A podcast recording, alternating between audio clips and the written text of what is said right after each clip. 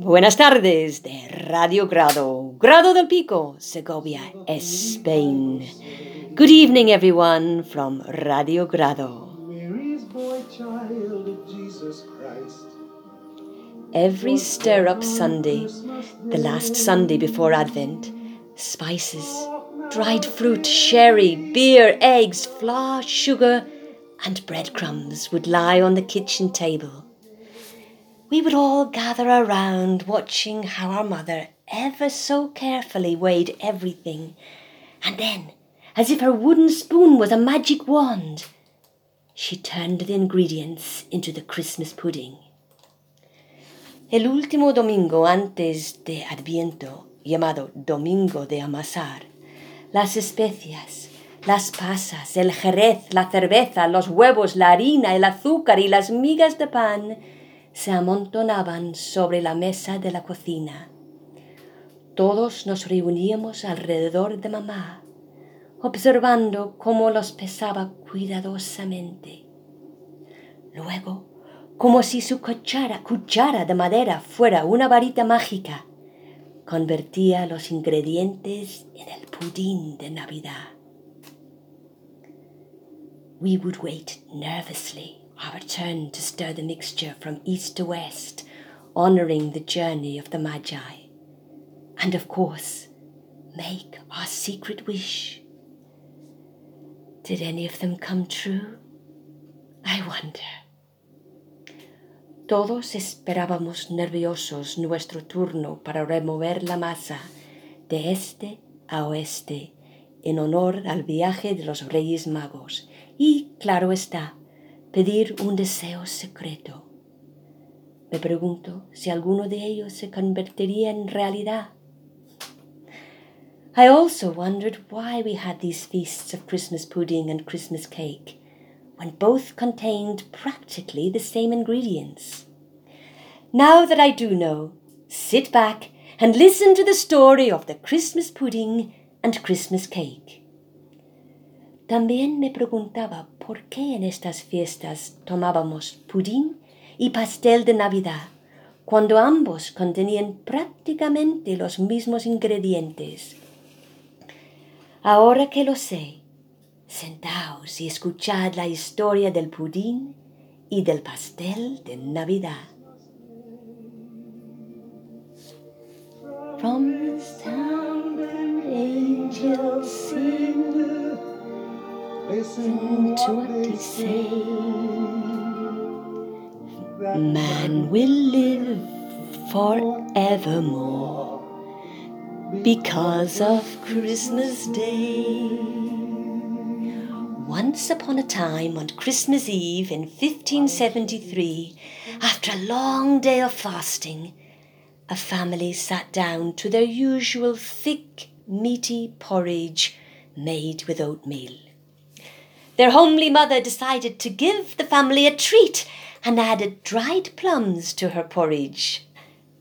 Hey presto! The plum pudding was born, albeit very different to what we would make on Stir Up Sunday with our mum.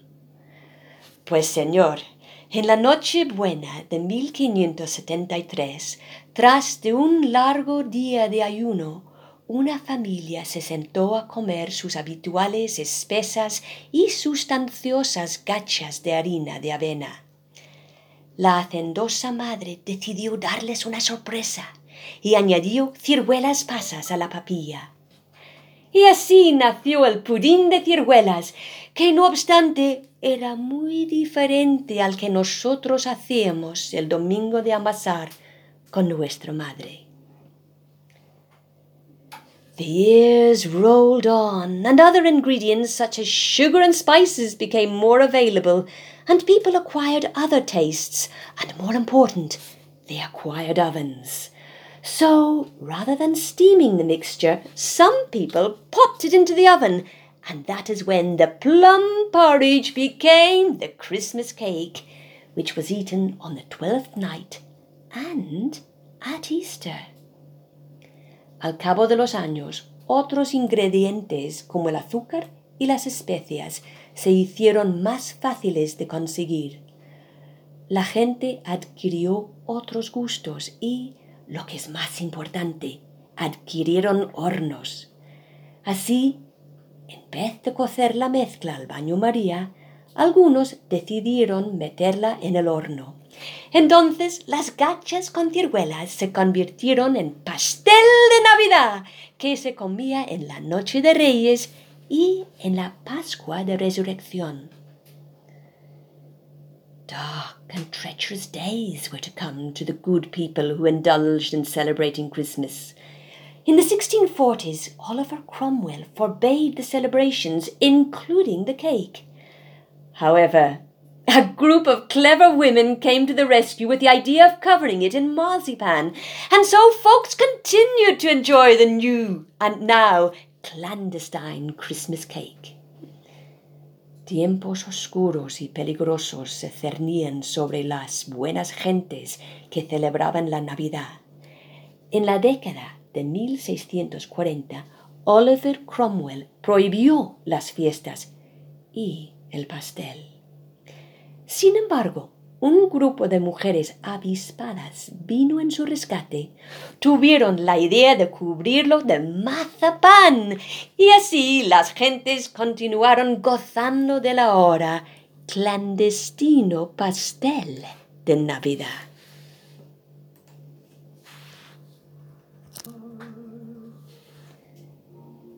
Joseph and his wife Mary.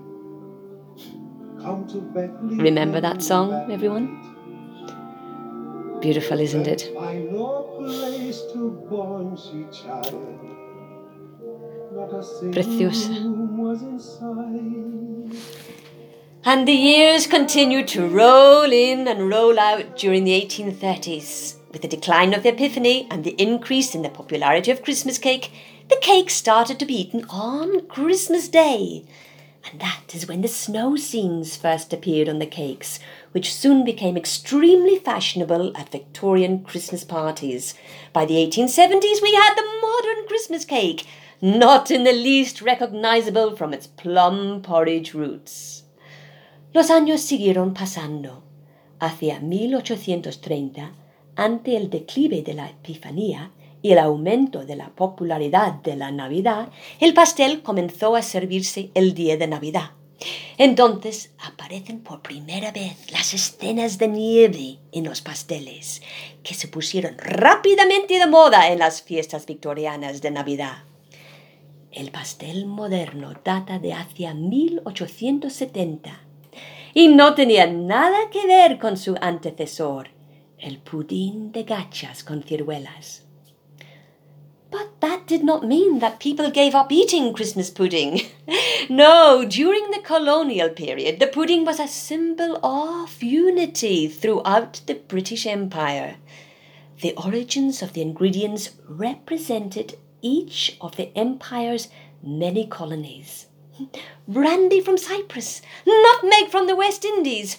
But there were a number of colonies that produced the same foodstuffs, and that is why today we have that wide variety of dried fruits Australian currants, South African stoned raisins, Canadian apples, Jamaican rum, English beer, and Irish butter. Pero eso no quería decir que se dejara de comer el pudín de Navidad. Durante la época colonial, el pudín fue un símbolo de la unidad del imperio británico. Cada ingrediente representaba a una colonia del imperio. Brandy de Chipre, nuez moscada de las Indias Occidentales. Y debido a que algunas colonias producían los mismos alimentos, ahora tenemos una amplia variedad de frutas secas, pasas de Corinto de Australia, pasas sin semillas de Sudáfrica y manzanas canadienses, además de ron de Jamaica, cerveza inglesa y mantequilla irlandesa. The spirits, sugar, and spices in the Christmas pudding meant that it could, and still can, last for well over a year without the need of a fridge. As it was easier to transport than the Christmas cake, the pudding was enjoyed as a taste of home by far flung soldiers and colonizers. Las bebidas alcohólicas, el azúcar y las especias del pudín de Navidad hacían que pudiera y aún pueda conservarse más de un año sin meterlo en el frigorífico. Y como era más fácil de transportar que el pastel, el pudding representó el sabor del hogar para los soldados y colonizadores de tierras remotas. And now that I have finished telling my story, we can begin to cook and to do our own pudding. And we will do it steaming it as we did in that kitchen with Mum for eight long hours, and then we will share it on Christmas Day with our loved ones. Flamed, just like the flames in our heart. Y ahora que he terminado mi historia, empezaremos a cocer nuestro pudín al baño María durante ocho largas horas, para que el día de Navidad lo flambeemos en compañía de nuestros seres queridos. Gracias por escuchar Radio Grado.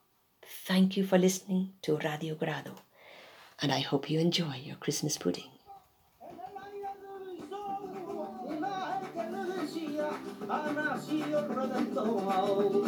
De ande, ande, la marín morena.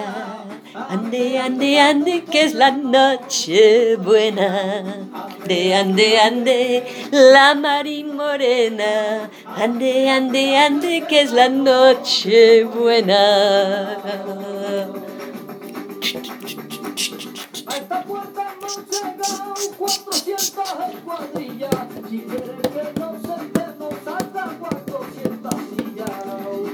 sillas. De ande, ande, la marín morena. Ande, ande, ande, que es la noche buena. Ande, ande, ande, la marín morena. Venga, todo el mundo. La Navidad está aquí.